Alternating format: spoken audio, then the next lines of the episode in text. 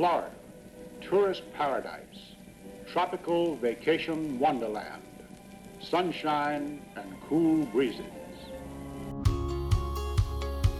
From Mallory Square in Key West to the governor's mansion in Tallahassee and all points beyond, you're listening to the Florida Beer Podcast, powered by FloridaBeerBlog.com, your source for all things related to the craft beer community in the Sunshine State. And now, your host, Dave Butler.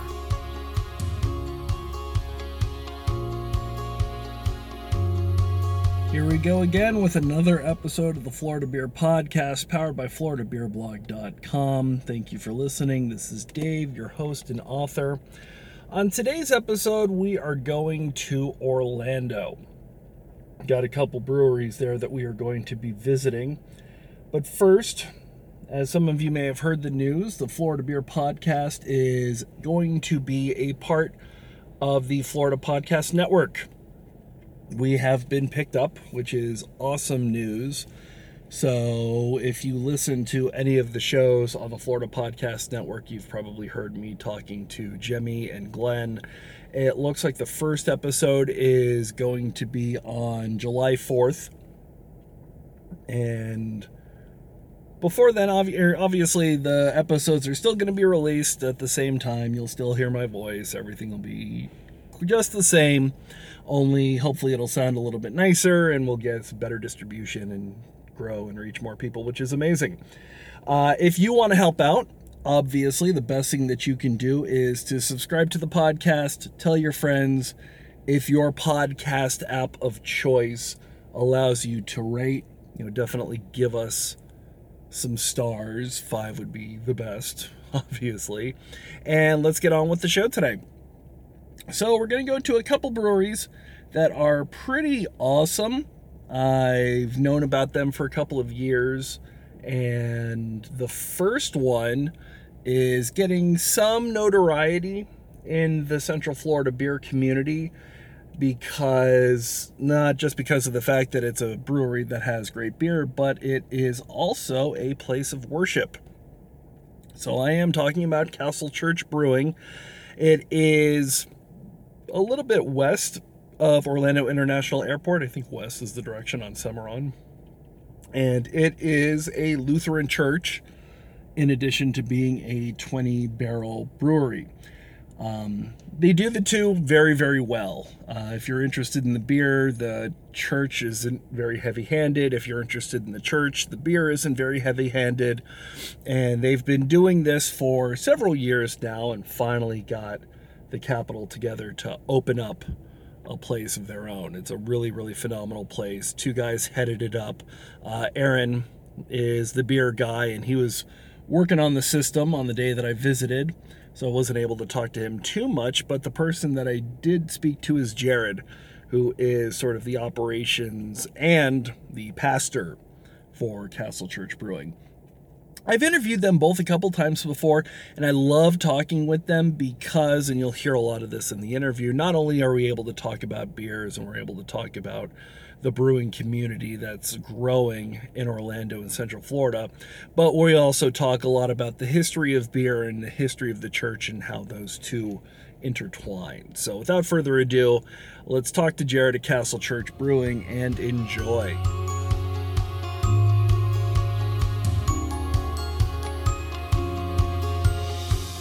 because it's new construction, getting into a new space, were you able to dictate layout and make it work for for Aaron and his team? Actually, uh, we were fortunate that um, our they didn't even have blueprints finished until until we got signed on, and so that allowed us to uh, get our all our entire design from the ground up. Cool. So we didn't have to dig up any flooring for drainage or, or any of that stuff. Our equipment was installed at the right time in the build out. I mean, in terms of the, the planning of it. So that was fortunate. Do you have any idea how many people are jealous of you? be uh, be careful what you wish for is what I was saying. Understandable. So yeah, I do appreciate it.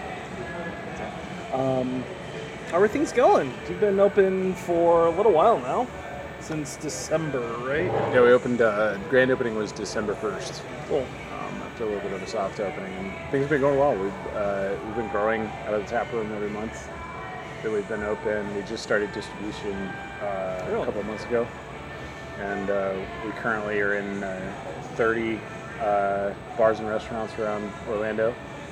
Um, hoping to uh, build from the inside out so that we have a strong like local awareness and, and people locally kind of embrace us before we try to go wider than that. and we'll talk about the other half of the Castle Church experience in a little bit, but has that, you know, being a church and the brewery been a draw for contracts to ask for you to, to want to get those beers in? No, I, I, I would say that that's largely driven by quality of, Okay. of product and and uh, demand. I mean, people people make requests or, or ask about us here and there. We win a beer festival or, or that kind of thing. That that, that really helps. I, I think by and large the we um, a lot a lot of people find out about the church because of the brewery, Okay. but uh, very few people want our beer because we're a church. You know there's uh, not a huge demographic of people who are just trying to support us because of that, uh huh. which is great. I mean, that that that uh, allows us to uh, to come in legitimately as a as a partner in the craft community in Orlando and say, you know, we got to put our money where our mouth is quality wise, which How- we've done. How is Orlando doing when it comes to craft beer? I mean, how has it been growing? Because it seems that there are a bunch of them, but there's still a good chunk of distance between a lot of them. So, but obviously not being here, how would you feel? How would you describe it to, to people from other areas of the state and other other areas of the country? Yeah, I'd say it's I'd say it's blowing up quickly. Um, it's it's an interesting beast because we're we're coming to the craft beer craze uh, 25 years behind the game, you know, and and that's in a state where uh, you have towns like Tampa and Miami who are maybe 10 years behind rather than 25. Yeah. Um, and so, what a craft brewery is has been established for us in a way that it wasn't for breweries starting up maybe uh, 20 years ago. Um, there's certain expectations about the kind of style menu that you're going to have, or, or what kind of niche you're going to carve out for yourself if you're a more niche uh, brewery.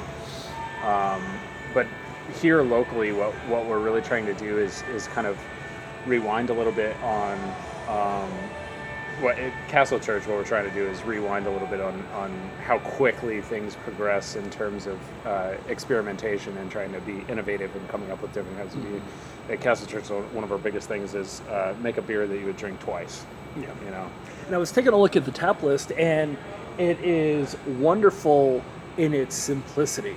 It's got a lot of classic, clean, very European styles that I would think of when you take a look at the period that the Lutheran Church was founded in that sort of region. That seems to be more what the tap is looking at rather than big, heavy pastry stouts or crazy things that were brewed with sausages and pineapples and traffic cones and yeah, yeah. the cement truck and Well, we think that like we think that's part of what we are. Is we're uh, we uh, are trying to make uh, beer flavored beer that you drink more than one of. Yeah. Um, and uh, we we kind of feel like there's a a niche for that where there's I mean there, there's a way to execute on an amber ale like nobody else can make an amber ale. There's a way to ex- execute on a on a brown ale that, that nobody can execute on a brown ale.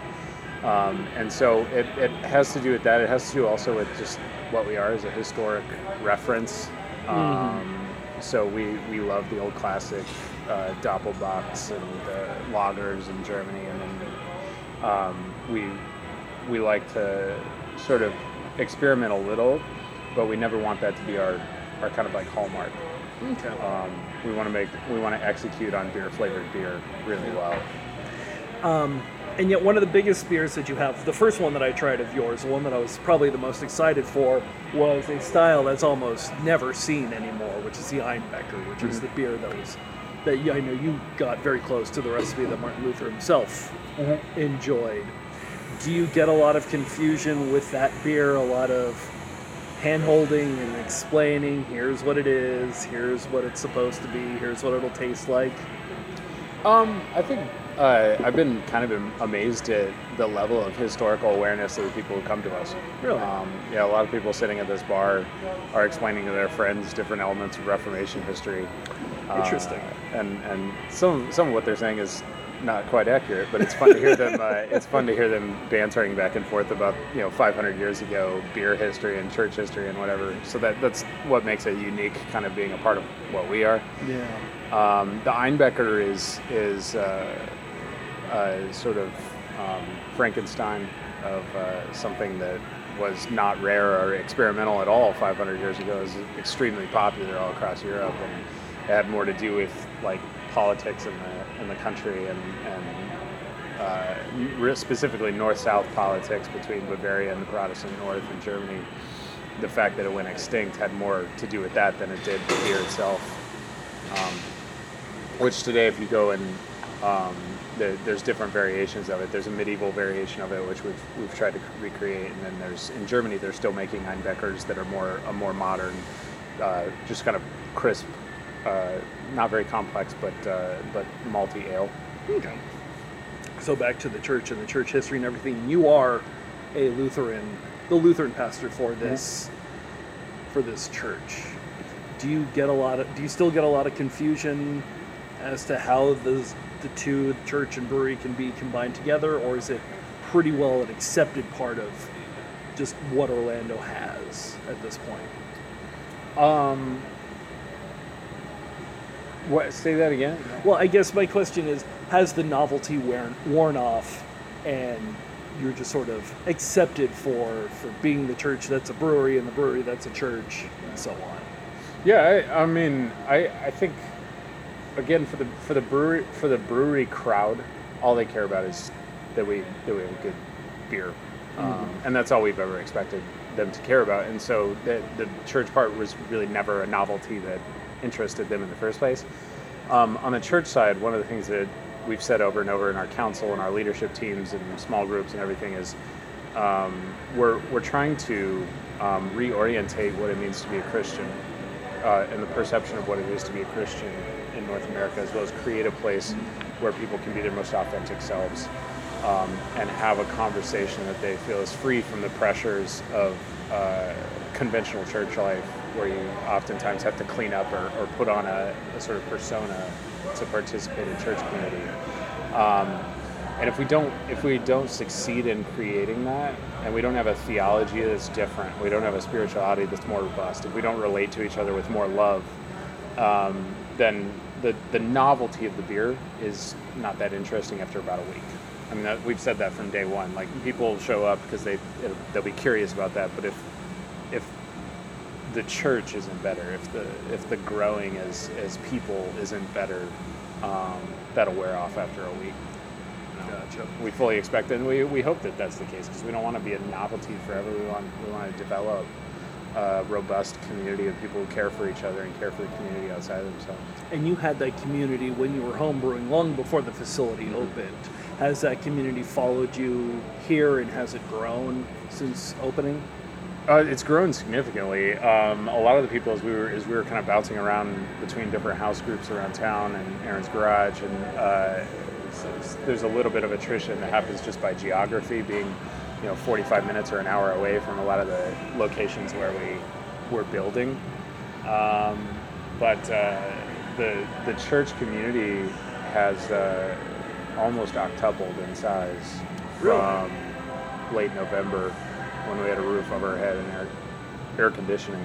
Uh, we have at Castle Church, Castle Church we have BC AD and then AC, which is A- AC day when uh, when we weren't roasting it alive out in the parking lot as this place was going up or uh, in the oven of this place without air conditioning. Do you find this question has nothing to do with beer at all? Do you find that it is easier or more difficult to be a pastor in times, especially what's kind of been happening lately, I guess, in the world? Is it easier to find people that are interested in coming in and hearing? I think it's it I think it's quite a bit easier um, than it would have been 50, 60 years ago.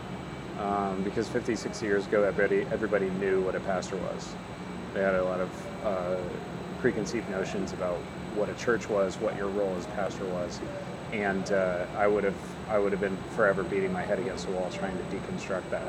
Um, and now it's uh, it's no one knows. I mean, people are blank slate largely, especially in the younger generations, and so um, you have the opportunity to say, "Oh no, I'm, I'm not I'm not this or I'm not that." I, I uh, develop meaningful community where the love that people experience in that community spills out into the world outside like a like a wine chalice uh, spilling over, which is a, an image that we use frequently.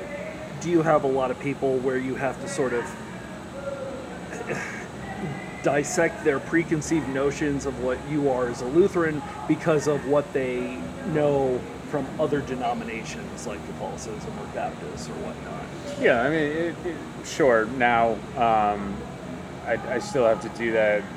Uh, or Central Florida is one of the megachurch capitals of North America. Really? Yeah, and megachurches have uh, typically, I mean, they, they can go by non-denominational or evangelical. It's all Baptist theology, you know. Mm-hmm. Um, and so uh, a lot of people uh, have that notion about that's what all of Christianity is, and, and so presume that you believe the same things as Baptists believe. Um, but uh, the the interesting thing is, I get that question now, when it was I got way more of those perceptions and preconceived notions about what we were doing at more conventional churches that I've served in the past. Now it's um, we get a crowd who uh, recognize, I think, that there's something kind of different going on here. Yeah, or, or, they come here trying to find something different. And your background was you used to work at one of those mega churches. I wouldn't call it a mega church. It was a, it was a good uh, mid-sized congregation. Um, it was a Lutheran congregation that was quietly, like Lutherans tend to be, trying to do the right things in the world, and um, a lot of good people there. But but nobody came to that church assuming they had no idea what we were or no idea what we're doing. And a lot of people come to this church having no idea. They're a blank slate as to what we are and so they actually are teachable. They actually have open minds, and uh, and you can define for yourself what you are as a pastor mm-hmm. to them. You know, um, which is a, a huge gift. Um, if you've ever if you've ever tried to explain to someone who thinks they know exactly who you are and what you believe that you're not like that, um, you'll understand. Like it's it it it create it restarts the clock on 2,000 years of Christian history in some ways, being in an unconventional setting where you can say, no, I know a lot of Christians are this way. It doesn't have to be that way. Or I know a lot of people believe this. It doesn't have. They don't have to believe that. You know. so that's that's been really a, a nice journey for me as a leader in the community. Excellent. And I know you still have some aspects of a traditional church, even though this is a tap room, like in the middle of the sort of main area, there's a fountain that can be used as a baptismal font. And mm-hmm. Has it been used as such? Yeah, of course. And, and one of the things that we one of the things that we are trying to do is is change what people hear when they hear the word traditional. Uh-huh. When you say traditional in the context of Christian communities, what people are actually hearing is the hymnal that was published in 1955 when I was a little kid. That's a good point. Or the church that my grandmother worshipped at, or um, you know, Amazing Grace without guitars, or whatever like silly kind of thing. But it almost always dates back no more than like uh, 60 or 70 years. Um, and then and then even with like beliefs like the inerrancy of Scripture, or or uh, having to believe that uh, that in substitutionary atonement, that, that idea that Jesus was punished for our sins that goes back about hundred years in American history. Really? Yeah, that was that had to do with the uh, that had to do with the uh, Darwinism being taught in schools, and a reaction to that, as well as a reaction to a lot of the the historical criticism of Scripture that had just started going on at, at the academic level. People didn't like them picking apart their Bible and saying, "Well, this may not have been a historical part of the original text," or, or you know, uh, what Paul means when he says this word may not actually have meant in Greek what we think it means today. A lot of, that made a lot of people uncomfortable. English speaking American Christians, um, and then some in the UK as well, or uh, Britain at the time. Um, and uh, they I don't know when they weren't the UK Yeah, at the time, yeah. but uh, they uh, they they had this huge reaction in a lot of the sort of more conservative leaning brands of Christianity. They had what's called the Niagara Conference, um, where uh, some Calvinist uh, ministers primarily came together and they developed what's called the, like the five fundamentals. And those five fundamentals are, are really a lot of what people think they're questioning when they question Christianity. And there's about 1900 years and, and 4,000 different other ways that you can be a Christian without really having much to do with that at all. And so when I we I always have to be very careful when people say the word traditional, like what it, what do you mean traditional? Like what are you hearing when you say traditional? For us, that means digging into ancient rituals um, that people participated in um, themselves, not even really understanding why or what they were, because rituals don't work through cognitive information. We, we participate in things before we fully understand what we're doing. Like any like any yoga or meditative practice, um, it's the doing of the thing that uh, that binds you to the the meaning uh, and connects you with the the history. And so when you dig deep in the last 2,000 years and try to find what are those traditions, um, that that's what for us means traditional. But you wouldn't it wouldn't look familiar in a lot of say uh, Protestant or even or even Catholic churches today, um, who all kind of like they go they go back so far and say this is the tradition. So, I guess using the word traditional probably be better to use the word stereotypical in a lot of ways. 'Cause Yeah. The stereotypical assumption between Christianity and alcohol, and I know we've talked about this before, is that alcohol is bad, no touchy the alcohol. And you've always said that that really isn't a Lutheran issue. It's very specific to only a couple of different Oh, I mean that that, that doesn't date past the 20th century. That's Carrie Nation and the Prohibition movement in North America, which I mean, that that's there were hundreds and hundreds and hundreds of years where nobody cared. Like nobody associated being a Christian without having a drink, you know, with not having a drink. Um, there's of course there's there's bibl- there's scriptural texts that talk about not getting hammered, um, but I was, I've, I've always been curious as to, and obviously you clearly do not believe in the evils of alcohol and how it should not be touched. Obviously. It clearly, as we're drinking a Kolsch. I've always wondered how a group that can say that it is better for your walk with God to not touch alcohol, to then also worship somebody whose first miracle was the production of some sort of alcohol. Some and the traditional, or I guess the stereotypical is wine, but I've no, read that you know may may have been beer. You know, translation may have been skewed somewhere in the past couple thousand years. Well, it was probably it was probably wine, but what, what I always say is that if, if Jesus had been in had been born truly in Egypt um, and not in first century Palestine, it would have been beer. I mean, Yeah. that's what they would have been drinking. But that's not like particularly keen insight or that like edgy or interesting. That's just like yeah, um, that's matter of fact. Um, but like we, we were laughing in one of our small groups that first miracle of turning water into wine. Um, the the text actually goes to great pangs to to say how late they were in the marriage festival which if in a first century jewish wedding it was an entire village that would be partying for like an entire week.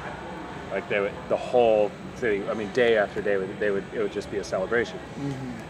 Um, and uh, the text is very specific about it being day three so they've been at this for a while.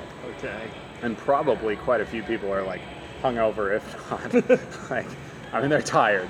They're they're they're you know they're hitting a wall as far as their partying and uh, jesus mom actually is the one who's like you know what this party needs and uh, and what he creates is actually it says uh, by the measure of the six casks um, and how big they were the uh, the amount of wine that he made was uh, 12 half barrel kegs Jeez. so if you ever went to a party with 12 half barrel kegs, that's what we're talking about when we're like, you know, Jesus was against alcohol. God, you know, God's against alcohol. Like, Let's see. Let's do some quick math. Twelve half barrels would be six barrels. Each barrel is thirty-one gallons, so eight hundred and eighty gallons of wine. Mm-hmm. nice quick math. Yeah.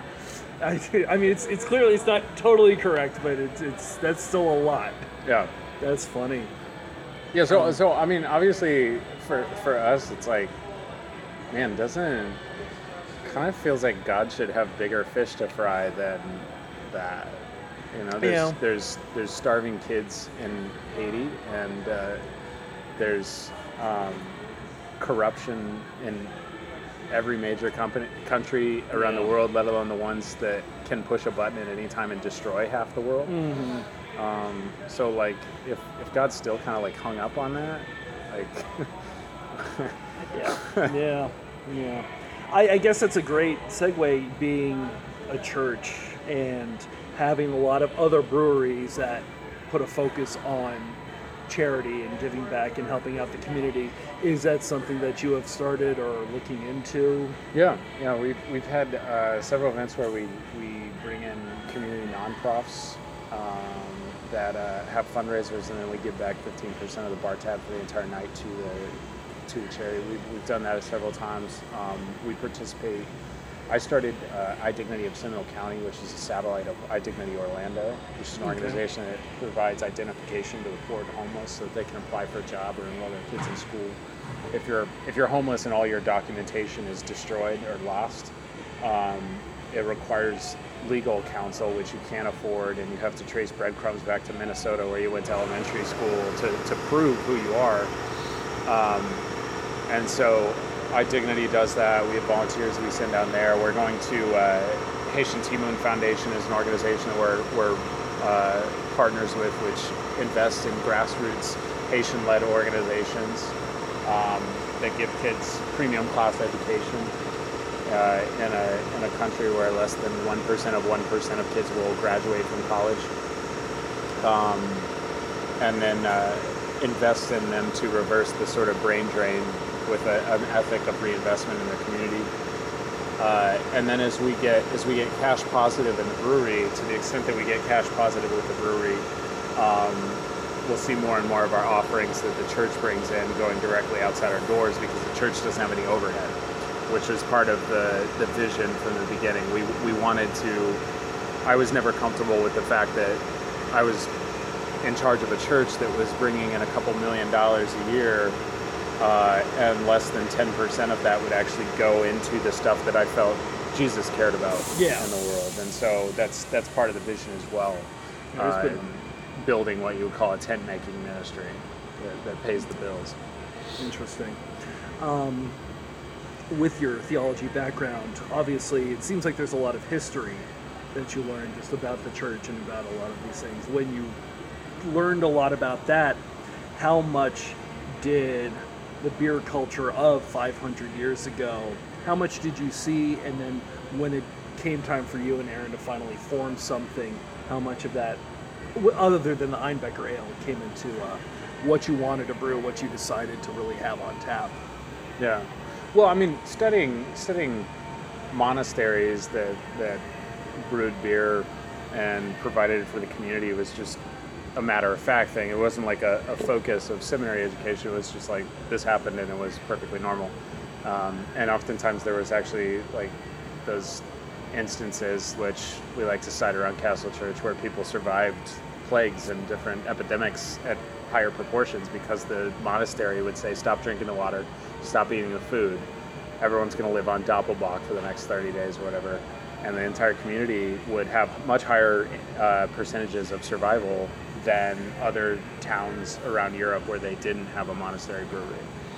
Really? Um, yeah, I mean, so little factoids like that are fun. The, the history, the intimate history of, of German monasteries and beer, Trappist monasteries in Belgium and, and beer. Everyone kind of knows a little bit about that. So, I mean, it's just like it's it's just part and parcel. Of, uh, one of the things about like I, I always say that learning history is inherently deconstructive, like because you you learn a little bit about what actually happened. Um, and as soon as you do, you realize, oh, it doesn't have to be the way it is now, or you know, we don't have to think this way because other ways have been have been trod in the past. So that I mean that's the real value of a, a more diverse historical education. And obviously, there's a little bit of education to be gleaned just by looking at the names of the beers that you have on the tap list. And I'm assuming that Yeah. was intentional. Yeah, of course. Yeah, yeah. They've gotten more. Uh, we've we've started out all uh, kind of like Reformation uh, references, and then as we've gotten further, we've started having more fun with like theological themes like uh, Adventus or hopsubstantiation, um, just to play on uh, some more conceptual type things. And How much of the, how often are the beers named for, I guess, which comes first, the beer or the name? Are there names that you want to make a beer for so that you can have it be a talking point? Or do you generally look at the beer and try to Oh think no of no no! The, the name always comes after the beer. We, we, we want to create the best possible beer that that we can, and then we have a little fun afterwards naming it. And usually there's some kind of reference to what's actually in the beer. Um, so like uh, we had a brut IPA that was seasonal in uh, January. It came out, and uh, we had a. It was it was not a super dry brewed. It was uh, it had honey in it to sort of soften that. Okay. Um, but uh, we we called that one "Brute of Vipers," like the line in uh, in Mark and Matthew, where uh, where John the Baptist calls out the crowds. Um, so we we have some fun with that, but it's it's kind of like a fun little challenge after the fact. Once the beer once the beer exists, like, and it's like a week away from release, then we always get together as a team and like, all right, we got to name it. So Um, the industrial chic here is actually really, really impressive. And like, there's how many of these trailers, or I guess, what would you call these things? uh, they're um, refurbished and remodeled shipping containers. There you go. How many of these did you grab for the brewery, and why did Um, you decide to go that route? Yeah, there's six of them on our build out as a whole. We have the two reefer containers, um, one of which serves as the tap, uh, the uh, the bar, um, and then uh, the office space and the lab are built out of shipping containers as well. Hmm, So you opened with a lab. Yeah, yeah. I mean, it's uh, most labs in a startup brewery are work in progress. You, you just add to it as you as you're able. But we can do some. Uh, I mean, we can do some some fairly sophisticated quality control. And, and Ed, who has a background with Anheuser InBev and Okay. uh, Bell's and uh, Avery, was able to help us take that sort of to the next level as far as like on a budget, putting together the best possible quality control that we could. Yeah, you, uh, your new brewmaster was retiring, and then came down, saw, heard about you guys, and basically moved down here for Yeah. you. Correct? Yeah, yeah. He he uh, he came down and wanted to sort of help us get it started right because he has a he has a mind for the the church and the and the larger, bigger picture of what we're trying to create here as well. Um, and so it, it was very important to him to to be a part of it if we if we wanted him, and of course we did because of his his wealth of background. So that's been great. And him sort of jiving with the calling that is Castle Church, and that you were kind of. Yeah, yeah, and he, he'll be finishing up seminary in a couple years um, to be a pastor. So Nice. uh, we've been able to incorporate him into the church community as well. Excellent. Excellent. It's been a good marriage. Um, so obviously we've been drinking the Kolsch, Mm. which is named after Martin Luther's wife, correct? That's right. Yes, I learned something. Yay! um, and the All Saints, which I think was the beer that really attracted me to Castle Church more than anything else. Uh, what other kind of things do you generally like to have on tap? Do you want to make sure you're always there that you kind of find to be a hallmark of Castle Church? Yeah. Well, um, the the five beers that are our, our core distribution lineup um, will always be on tap here. So uh, our Einbecker, uh, our Florida IPA, our double IPA, our Pilsner, and our uh, Amber. Um, and then we'll, we'll probably start distributing uh, possibly our saison, um, possibly our brown ale as well um, in the near future. What makes a Florida IPA a Florida IPA? Uh, the the first of all, it's sessionable in uh, hot weather. We wanted something that people could go out on a boat Okay. drink for a couple hours and, and not feel completely overwhelmed. Um, and then it's also uh, the, the citrus on the nose as well as the the bright body on it. So we wanted something that basically on a, on a hot day you would taste it and it didn't just taste like hop water. It had a it had a good backbone. Uh, while all of the, the hoppy characteristics that IPA lovers like, Yeah. And the Pilsner is a uh, smash Pilsner. Why did you decide to go that route with just the single hop and the single malt? I think that was a little bit of uh, machismo on Ed's part. You just want to see how well you can do it. Like, obviously, the fewer ingredients you have in a beer, the fewer ingredients there are to hide mistakes. And uh, so it was kind of, uh, I, I think that was the one time I've ever seen Ed just sort of like strut and puff his chest out, like watch Nice. watch how I can brew a smash pilsner, and it it came out clean, and uh, the man knows what he's doing. Nice. And then I'm sorry, but you got to talk about the bags. Mhm. So I've never seen a growler come in anything but either a can or a bottle, and yet you have what look to be the bags that you get the astronaut ice cream in when you go to Kennedy Space Center with, Yeah. the, with the spout at the bottom. Where did you even find those, and why did you decide decide that that was the route for, for you? Yeah, we uh, we um, liked the concept of the growler bags because they're versatile. Um, you can. I took one to the beach yesterday for Memorial Day, um, so you can throw it in a cooler and not worry about glass and not worry about all that other stuff.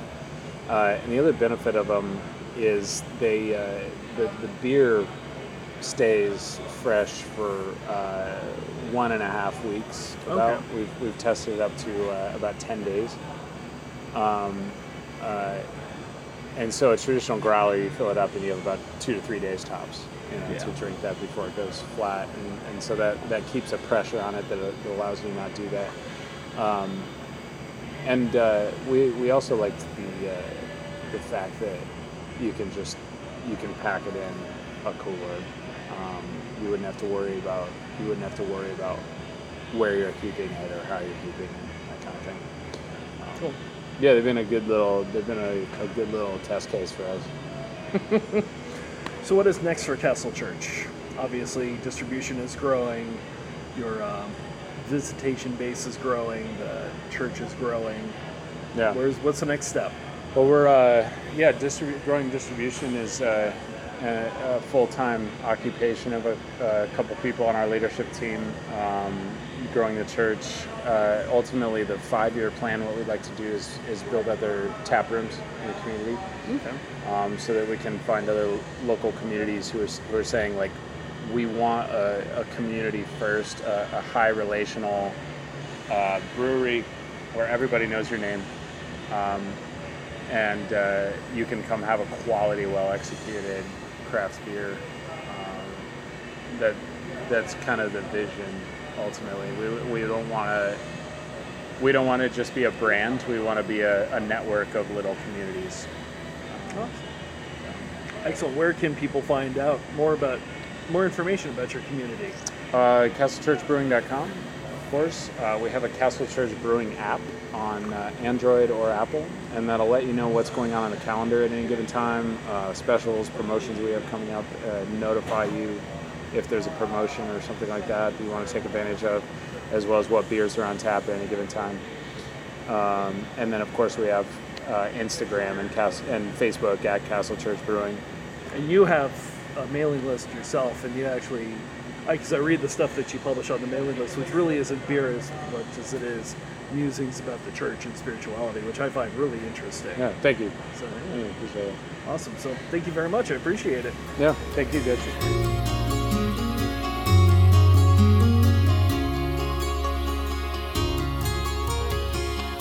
Now, what's nice is with Castle Church Brewing, you're able to see some tap handles are starting to grow in the Orlando area. Uh, hopefully, they will package pretty soon because I would love to get some more of those beers down by me, especially their Einbecker, which is just phenomenal. But we've got another brewery to get to, and before we do that, let's get into some news. So, it looks like 81 Bay Brewing in Tampa has just released their award winning orange wheat ale in 16 ounce tall boy cans. That's available in their tap room. uh, $11 for a four pack, which is great. In terms of another 16 ounce four pack, uh, Big Storm Brewing in all three of their tap rooms, which are in Clearwater, in Pasco, Odessa, and Pasco County, and I think Cape Coral is the third. Can never remember. They have Bromosa being released, which is their Tangerine Brut IPA. Brut IPAs being all the rage these days, which is awesome. Southwest Florida Ale Trail, big, big friends of the podcast, and we still have a couple of their Southwest Florida Ale Trail passports available for free to the first couple listeners that shoot me an email. Um, on August 3rd, they are doing a bus tour between the brand new Momentum Brew House, Palm City Brewing, Fort Myers Brewing, and Point Ybel Brewing. So that is on August 3rd. Uh, four really, really good breweries. I love the Southwest Florida Ale Trail, so you know they're going to do it correctly. And if you go to their Instagram account, which is SWFL for Southwest Florida Ale Trail, you can get the link to purchase tickets for that, which is awesome. Uh, up in Jacksonville, Strings Sports Brewery has opened. Congratulations. Duval County has always been a big hotspot of craft beer here in the state of Florida, so I'm always happy to see when they get a new one in, and they've gotten a new one. So, Strings, hopefully, we'll get them on the podcast pretty soon, which is great. Let's see what else is going on. Uh, Destin Brewery, all the way out of the Panhandle, has just released or is about to release their 2019 Emerald Coast Blue Marlin Classic beers their ECBC Ale that commemorates this annual event. Uh, brand new artwork this year looks utterly fantastic. Would love to get some of those. On June 22nd, that's already expired. I'm going to move on from that. Let's see. uh, Three Daughters is doing their Seltzer Fest. Three Daughters Brewing it's interesting that they have expanded into ciders and expanded into seltzers, and they're doing sort of an interesting event with their hard seltzers. Um, it is a 40 day ticket. The event will get you seltzers, but there will also be food and mixologists from around the Tampa Bay area mixing drinks with the seltzers and you as a patron will be able to vote on which ones you like, which is awesome. Hourglass Brewing and the city of Longwood are once again doing this Florida Smash Beer Festival. I've always been interested in going to this. Uh, Smash being a single malt and single hop beer.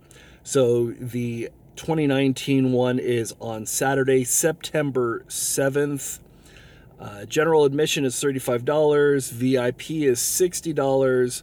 And if you go to the Hourglass, actually the Florida underscore smash underscore beer underscore festival Instagram account page, you can find the link to purchase tickets to this always fun event. Let's see if anything else interesting is going on does not look like they are. And so we will talk about Half Barrel Brewing. Half Barrel is an interesting little place. Um, I really, really enjoy it. It is in Orlando. It is probably the only beer project that you will see in the attractions area. Uh, if you're familiar with it, they are on Universal Drive across the street from UCF's Rosen School of Hospitality. You drive 10 minutes one way, you're at SeaWorld. You drive 10 minutes the other way, you're at Universal Orlando. Um, but there's a row, row of condos or apartments or whatever. You'll see there's a Walgreens on the ground floor, and behind there, just a little bit, is Half Barrel Beer Project. They're a little bit larger than a half barrel now.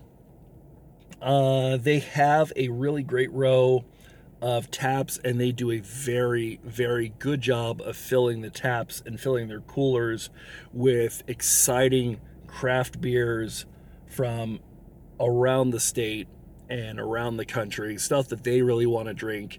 It's very small, it's very limited, and if you don't get it when they put it on tap, odds are it's going to disappear really fast. So they are they are really really cool. So I was able to speak with Josh, who is their product manager, and then Scott, who's the co-owner. Um, able to chat a little bit about this very unique beer experience in the middle of a place that you wouldn't necessarily think of finding good, unique beer experiences. So enjoy the interview.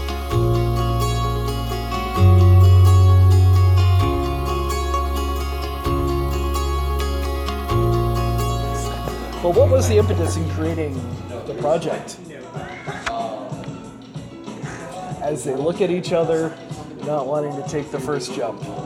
Uh, no, it was uh, it was it was really quite simple. We were we were home brewers. Uh, we were trying some different things, and um, you know, ironically, the, the, the story gets a little strange because we um, I have a daughter who's five years old, and we decided to have a baby reveal party about I don't know six years ago, and I brewed two beers. Um, one for a boy and one for a girl, and Okay. it was a girl, so we had all this beer left over for a boy, and we uh, we were opening it up and sharing it with a lot of our friends, and a lot of people had a lot of great feedback.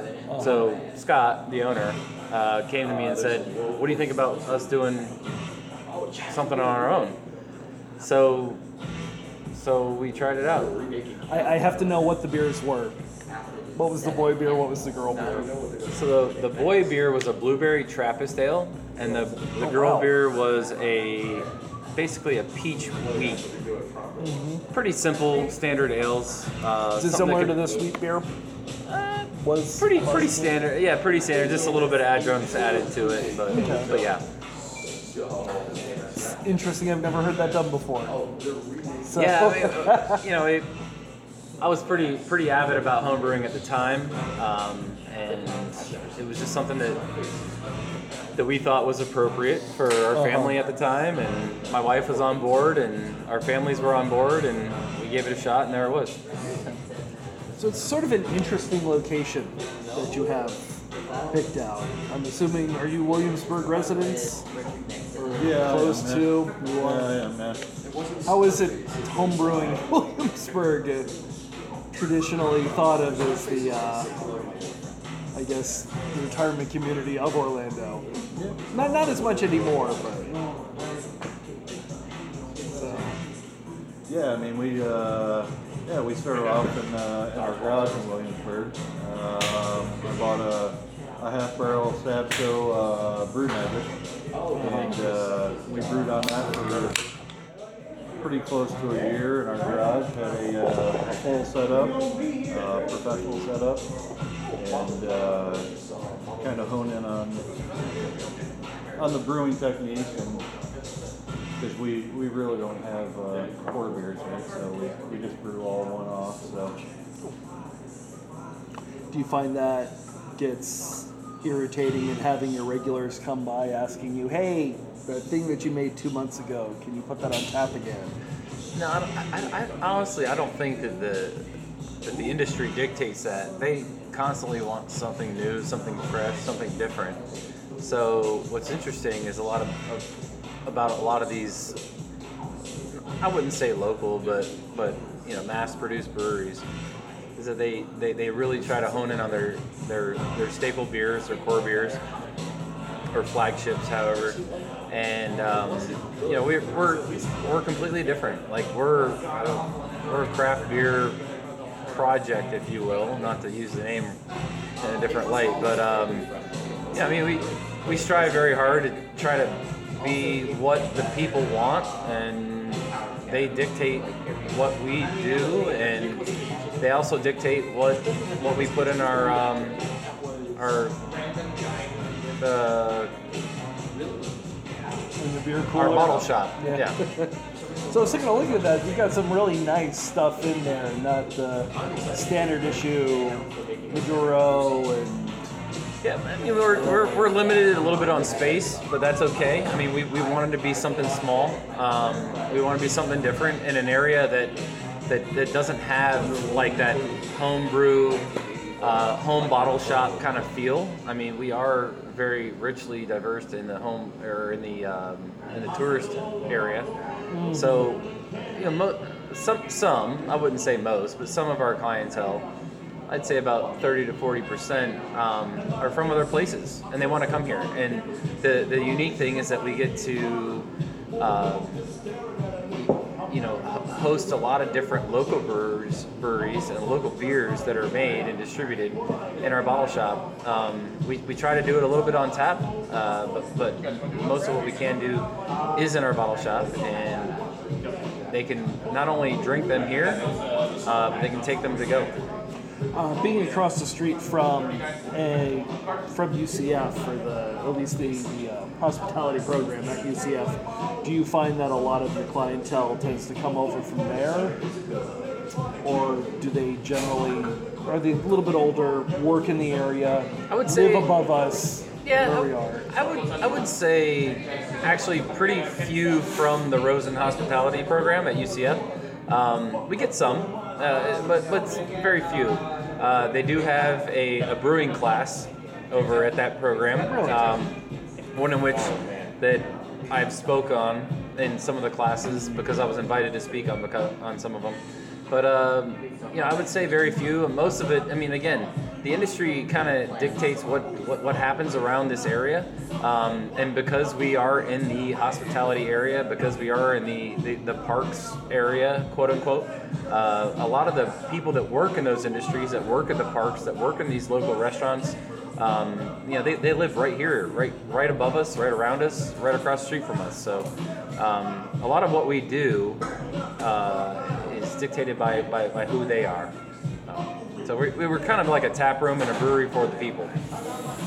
Interesting. I know. I think I found you just on social media in the area on business at the very least. I definitely wanted to to come check it out.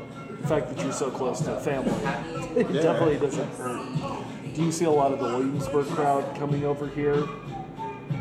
Oh yeah, Generally. yeah, actually we do. We have, we have a, uh, a real good uh, uh, Williamsburg crowd, and we get people from all over uh, Orlando, Tampa, Jacksonville. Um, We've, we've built some pretty strong relationships with the people who do live locally, um, not only above us or across the street from us, but you know the Williamsburg community is pretty pretty unique, um, and it's very diverse. Um, so you know, again, they a lot of them have checked us out. Um, uh, some of them are, are very much regulars, and they come whenever we whenever we uh, we post or advertise or market anything new, something that's up and coming or events that we have. Uh, we see a lot of a lot of feedback from that. You know, they, they, they enjoy coming in here for sure. Do you find that a lot of the people that are traveling to Orlando for beer, not specifically traveling to Orlando and getting beer on the side, but coming to Orlando to try some of the breweries in the area, are starting to come sort find you out? Well, what's what's actually nice is that you know we're kind of a, a pinpoint for a lot of people. I mean, there's there's a couple like local breweries that are somewhat close, um, but I think that we're closer because we're located right behind the convention center. I mean, walking distance from SeaWorld, uh, very much Uber or driving distance from from some of the other parks, Universal, Disney.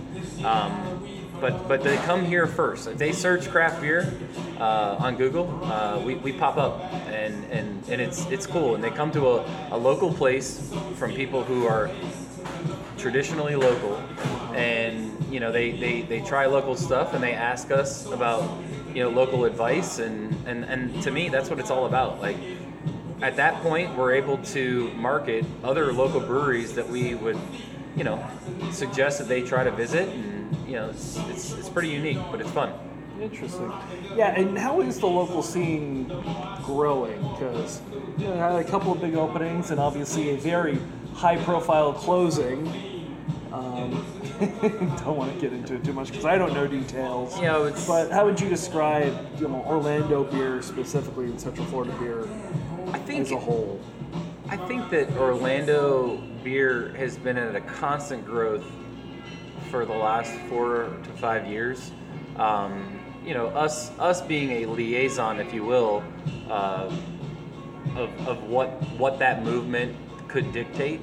Um, we've seen a lot of great breweries open. Um, we've seen very, very, very few close, and some of those that, that, that would close would be very close friends of ours. Um, uh, but you know, it's it's it's interesting because we've we've been able to collaborate a little bit with some of the people. Uh, they've, they've they've joined us in some some collaborative beers. Uh, we've been to different breweries with some collaborative beers, and and we've had some some unique things happen. And um, so the relationships really are, are, are what we try to hone in on. But but it, but in the end, I mean, I think that I think that Orlando itself, you know, it's it's it's one of the fastest growing beer markets in the United States because because we might have we might have been a little bit late to the dance, um, but because we're so rapid in trying to catch up, and because we're so culturally culturally diverse, like we've seen this growth at such a rapid pace, and it's been not only fun but awesome. Awesome. Um, when brewing on your system, and I guess when people are coming over to brew on the system, having only half a barrel to work with, what sort of things are you able to not have to worry about that some of the other ones that have to deal with 10, 20 barrels have to go through? Well, I mean, I would say uh, so. First off, we we are a half barrel beer project. We we did start on a half barrel system, like Scott said earlier, in in a garage. Um, we've grown since then. Oh, wow. we actually. I apologize. no, you're fine. You're fine. I mean, it's it, it, it- we've stuck with the name and we're holding strong to it. Um, we are a one barrel system now. That's how much we can brew at a time. Uh, slightly, actually, over that. Um, but uh, but we try to fill our fermenters at one barrel capacity, Cool. so that we're able to at least um, move them into half barrels, treat, or um, switch everything off as, as we can, and and rotate constantly. Nice. And it was, I was very excited to be able to come back and once your beers were released and see kind of, I guess, what you had on tap. Um, style wise, what don't you want to play with? Is there anything that's off limits? I, I would say no. Um, the, the unique thing about our tap room is that you know we have you know anywhere from between you know 12 to 16 taps on at a time, um, not including cider and wine, of course. But uh, but our bottle shop really expands our inventory and gives people sort of more of a more of a decision or a choice uh, to, to, to choose from uh, for, for what they want. Um, but we, know, we we truly try to try to brew what people want, um, and you know we enjoy hearing their feedback on everything that they try to have. Uh, it, it's not really up to us. I mean, we, again, we, we like to brew beers that we like to brew, but we like we, we like better to brew beers that other people like to drink. So. Do you think that that's something that a lot of home brewers that go into professional brewing that that is a lesson that they don't necessarily learn, I, or is that a lesson that gets learned very fast, or else you're gone? I, I don't I, I don't know if I can answer that question um, to the utmost respect of what most other people drink or choose to do at breweries. Um, but this is what we figured out for that works best for us. Um, again, it's a unique location. Um, a lot of people come in and they try a lot of different things, and, and we, we really just do our best to try to showcase not only what's new to the industry or new to the market, uh, but, but what's in our market. And that's, that's kind of a focal point for us, um, even though it's not solely what we depend on. Um, but but it's it's a unique thing that's, that's made us a little bit different than most places. Um, but but it's awesome. I mean, how often do you get to go to a place where it's it's a tap room, it's a bottle shop, and we brew beer on the side? And that's one of the things that I've always liked about this place is that sort of home, small hometown community feel. Um, especially with the sort of neighborhood that you're located in, do you try to see yourself as becoming sort of a community center? Because really, if you take a look at what's around, there really isn't any sort of gathering place, with the exception of you. Yeah, I mean, you know, there, there isn't a local brewery in this like two, say, three, five mile radius, maybe. What's close? Like maybe Crooked Can or Dead Lizard. Yeah, yeah, I would say those two. Um, uh, the, another another close one, I think, would be Ellipsis. I mean, they're they're not within the five mile radius, but they're very very close. I mean, it's like like seven or eight miles. Um, and yeah, I mean, they're they're one of the best up and coming breweries in in the state, I think. Really? Um, definitely within Central Florida. Um, but it's it's been, it's been awesome to carry a lot of their product and, and not only showcase what we can in cans, but uh, also what's on draft. And people try that stuff here, and it's so easy for us to talk about and to market and to invite those people to go visit those places. Do you feel that a lot of the people that come in here generally are knowledgeable enough to where you don't have to explain what a New England IPA is? Or sometimes you got to sit them down and kind of walk them through? I mean, I, I think that beer is all about education. You know, whether we're learning about what the styles might be, what the, the, the flavor profiles might be, or what the breweries, where they are and where they might be, I think it's all about education. Um, to me, I mean, it's the easiest thing for us to do is allow is to try to educate them on what the style might be and what the flavor profiles might be. But more interestingly, we obviously try we, we, we, try to give out complimentary small samples just so people can taste what those flavor pro- profiles might be. Cool. And um, I guess with the two that are on draft right now, the wheat ale that I'm trying right now, and the uh, we'll come back to the New England IPA here in a couple of seconds. But um, with the wheat ale, what was that creation like? What would you uh, did you kind of Yeah, we, we've been working on a couple of something like things with a couple of different styles. Um, the wheat really has been something that we've been trying to nail down for a couple of reasons. Um, not necessarily because it's a because it's something that we like to drink, but again, it's something that everybody that is around us really enjoys, and it's it's a somewhat lower end uh, ABV, uh, and it's something that people usually can kind of gravitate towards if they're not sure what they want. Um, but it, that's something that we're working on, and you know we're always looking to improve, and you know obviously we accept feedback. So that's a big that's a big thing about what we do and, and what we believe. and then the strawberry lemonade New England IPA, which is uh, what I assume you have right now. Yes, it is. Yeah, yeah. This is uh, I can tell by the haze. This is our uh, that, that that was our second New England uh, IPA that we brewed. Uh, we did a triple dry hop one. Oh, and, wow. Uh, my brother Chad um, wanted to. Uh, he came up with this uh, creation, and uh, basically, we wanted to make a, a really smooth IPA with a little with a little hint of uh, strawberry. So we didn't over fruit it because you really shouldn't do that in New England or an IPA. So uh, yeah, that's what I'm having right now. I, I love it, man. Is it better than Natty Daze?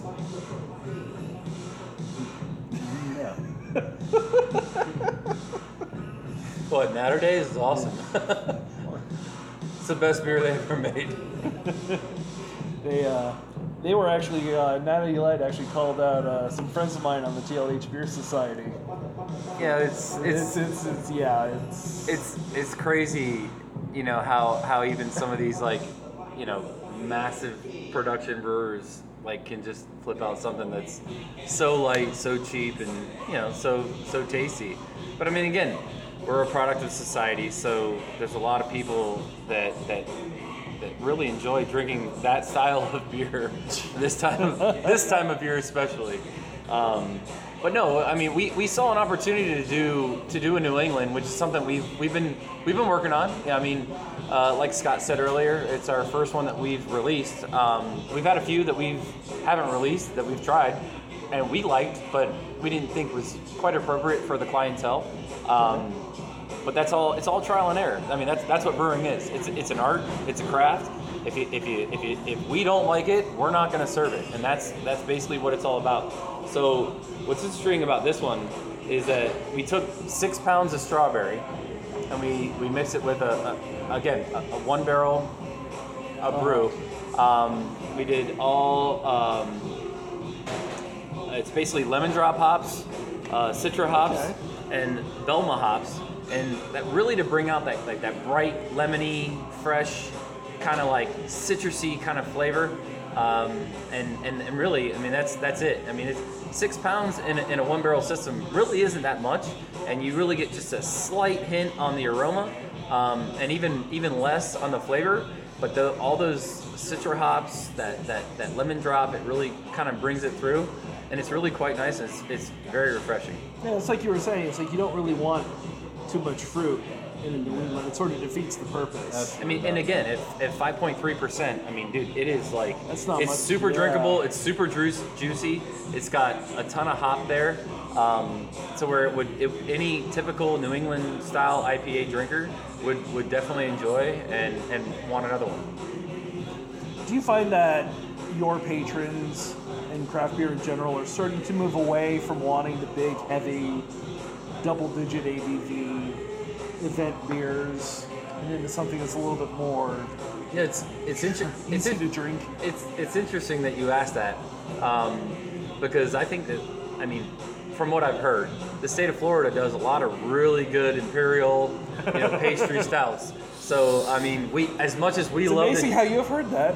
it's amazing that, uh, that that that not only we enjoy drinking those beers, but it's just not something that's that's appropriate all the time. Obviously, I mean, I think we were upwards of 98 or 100 degrees today. Um, so that's that's just to me, it's a, more of a seasonal thing, and to us, I mean, I think that that's what we try to dictate. Not only on what's on draft. Um, I mean, normally we have a uh, uh, an imperial stout or something like that on, which we do currently. Um, but that stout is uh, coconut cream pie, and it, it, it's a it's a blonde stout. So it's something. It's, it's light in color and it's super refreshing. Um, I don't know if anybody's had it. I'm sure that some of us have. Um, but Untitled Arts Coconut Cream Pie Blonde Stout is not only 10%, but um, but it, it, it, it's reminiscent of like a surfboard wax Okay. which is Okay. it brings it's almost a, a little bit more like euphoric in some sense and like it just kind of gets you back to where kind of like we were when we were growing up you know waxing down our surfboards and that kind of thing and it's it's it's not only is it good but it's very easy to sell Interesting. Interesting.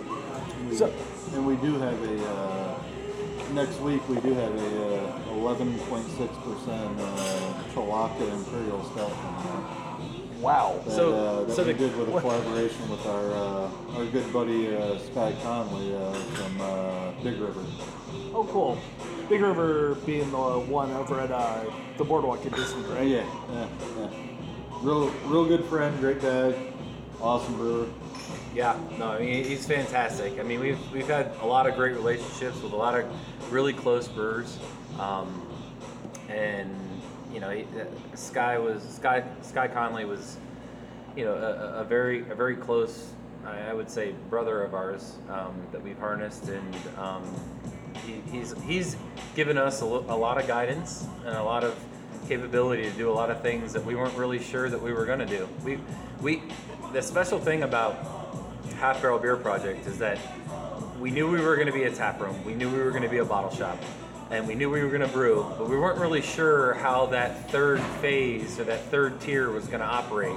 Um, but, but collaborating with local brewers and bringing them in and showing them what we have and what we have to work with and, and, and having them buy into what, what we are all about has been very unique, but, but, but very awesome.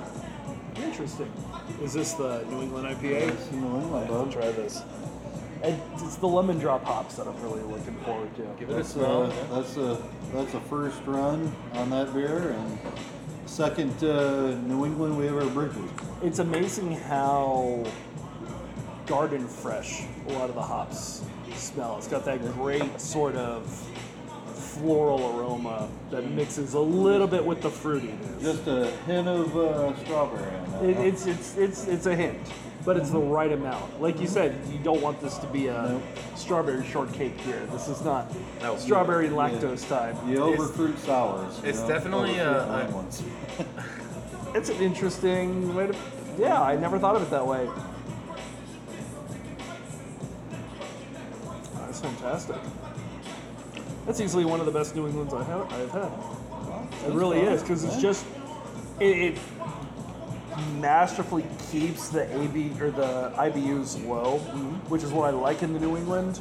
I think with a lot of New Englands, the brewers tend to just want to have bitterness anyways because gosh darn it we're using all these hops. I want something in there. Whereas with this one it's a lot more of the flavor. And there's that there's that strawberry at the very very end. Yeah. it finally just kind of pokes in and because you're so close to some great strawberry fields anyways i would assume it's not difficult to get fresh Yeah, Plant City, you know, they they do a really good thing for us. But every That's everything, fantastic. everything we've put in our beer is it's you know besides some of our sours we'll do we have a a series that we'll do a artificial flavoring. So like we did a uh, a Kool Aid gush where we actually put Kool Aid in it. And, okay and it was uh, it was fantastic. how long did that stick around We, oh, it went quick. Yeah. And then uh, we did a, uh, a Jolly Rancher uh, kettle sour where we actually uh, liquefied uh, all the uh, red Jolly Ranchers and the green and, and poured that Is it in. watermelon and an apple? Yeah. How how did you manage to get liquefied Jolly Rancher into and out of your system without destroying the entire thing? Uh, Well, it's a, it's a it's a treatment. You know, it's really it's really something. we don't do this very much. No. Um, but um, I've heard of I mean- people randling with yeah, Jolly yeah, yeah. Ranchers, but no, I mean, so it's it's. I mean, all you got to do is heat up heat up the actual like candy, Mm-hmm. and you know, we we basically just introduce it into you know how we kind of like transfer everything and and re- recycle everything. Um, but it's quite interesting. I mean, we, we've, we've done a lot of fresh fruit stuff. I mean, we're we're big into emulsifying a ton of freaking local fruit if we can. Yeah. Um, you know, we've done kiwis, blackberries, blueberries, raspberries, strawberries, all, all Yeah. kinds of stuff.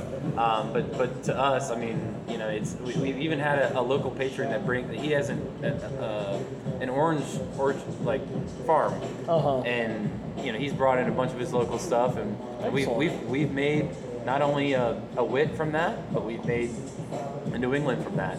Um, so it's it's been it's been fun. It's been fun, and the cool thing again, I mean, we get we get a little bit of room to play, and now that we're growing and we're becoming a little bit more well known, um, I would like to say that our tap room is shrinking from from a lot of taps that, that we like to drink from breweries across the nation uh, to more of our own. And I don't know if that's disingenuous or something that that we intentionally have happened, but but it's but it's it's quite nice. well, I guess what was the end goal for Half Barrel Beer Project? Was it to be the kind of small, relaxed bottle shop, tap room, brewery that you have right now? Are you looking to go big and sell out? What was what were you trying to achieve? Or what was the original I think, goal? I think that like selling out at this point is not really something that's like on our minds. Um, it's and it's never been on our minds. To us, it's really been about rapid growth. I mean, how do we enhance our tap room? How do we enhance our brewery? How do we enhance our bottle shop? How do we enhance our marketability and the people that are visiting this this portion of the state or this portion of Orlando? Um, again, we truly believe in in enhancing all of those around us. Um, so we want to grow at the pace that most people grow. Um, right now, we again we're, we're looking at just. We were talking earlier before you got here, Scott and I. We were talking about how, how can we further enhance our tap room, and we've we made very small improvements, um, or some some larger improvements uh, every couple of months, and, it, it's been exciting. So we're reinvesting in ourselves. Um, Scott just told me today that um, we got a couple more one barrel fermenters coming in and a few more uh, uh, kegs coming in that we'll be able to have available all the time. You know, I think our, I think our goal is to have at least about a half half of our tap list to be our beers, um, so that people get to not only see and taste what we do, but they get to experience that and also experience some of the, the better things that we have to offer, uh, not only for the industry but for localism. Excellent. And Orlando is big enough and growing enough to where it can support not only your growth but growth of craft beer in general. Yeah, I mean, I, we've we've actually I mean, we, we've looked at a couple things. Um, craft beer is, is exploding in Orlando. It, it really is. It's exploding everywhere. We've talked to a lot of people from a lot of different places that come to Orlando for conventions, for vacations, for tourism, whatever it may be, um, and they they tell us how it's growing in their own hometowns in their own local communities, uh, and it's very exciting to hear. Um, but but we we try to be a catalyst for what's happening, not only here, but just so that people can can capture something that's more memorable, you know, while they're at that convention, on that vacation, you know, whatever it may be. Uh, but it but it's been it's been pretty interesting to see and to hear feedback and and to be able to to cultivate sort of what we're gonna do and how we're gonna change and and yeah, there, there, there was a time when we had an end game. Uh, but right now, I mean, we're, we're allowing the market and the industry to kind of dictate what we do and how we do it and what we're going to do different in the future. Excellent. Um, if people are interested in Half Barrel Beer Project, where can they go for more information? They can go to our website. Instagram, Facebook, uh, Untappd. Or on, halfbarrelbeerproject.com? halfbarrelproject.com. Yeah, halfbarrelproject.com. Um, Instagram, Facebook are always great, uh, you know, social media outlets for us. Uh, and, and you know we check we check those things daily. So if there's ever any feedback or any questions, or you know we're, we're, we're always on board to answer those pretty rapidly. Scott's wife does that, by the way. I mean, She's our accountant and our social media I don't expert. have my phone or my computer. So, And I'm sure she's at home just relaxing right now. yeah. That's good for her. Thank you very much, gentlemen. I appreciate it. It's been a pleasure.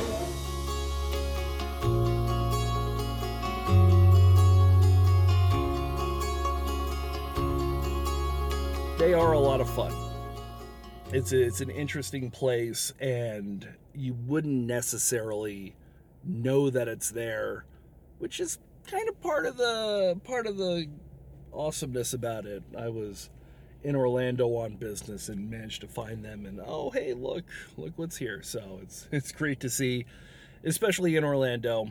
As the beer community really starts to grow and pick up steam, so it's it's always wonderful nice to see more more beer coming in from some really great people. So the Florida Beer Podcast is a production of floridabeerblog.com. You can find us at floridabeerblog.com obviously. Social media, we're at at Florida Beer Blog on Instagram and Twitter. We're at FL Beer Blog on Facebook. You can write to us directly at floridabeerblog at gmail.com. Remember, if you want to win those two passports, one of those two passports from the Southwest Florida Ale Trail, or we still have a gift card for four free beers at If I Brewed the World in St. Petersburg, one of the craziest and most inventive new breweries that I've seen in, in the Grand Central District. Email us, and the first person to do wins. Our intro announcer is Jeff Brozovich. Today's music is once again courtesy of Scott Holmes. You can find this song and more at scottholmesmusic.com. Uh, thank you so much to today's guests. Uh, definitely thank you to Pia, who is Scott's wife over at Half Barrel Beer Project, for setting up my interview with them, and to Jared at Castle Church for giving me some time. I really do appreciate that. If you enjoyed listening to this episode, please subscribe. You're probably listening on a podcasting app. Just hit the subscribe button. If your podcasting app allows you to leave a review, leave a review. Tell your friends, tell your neighbors, tell anybody that might be interested in Florida craft beer to come check out the podcast. That's the best way for us to grow. thank you so much. We'll see you soon. Appreciate you listening. Thank you, and drink Florida Craft.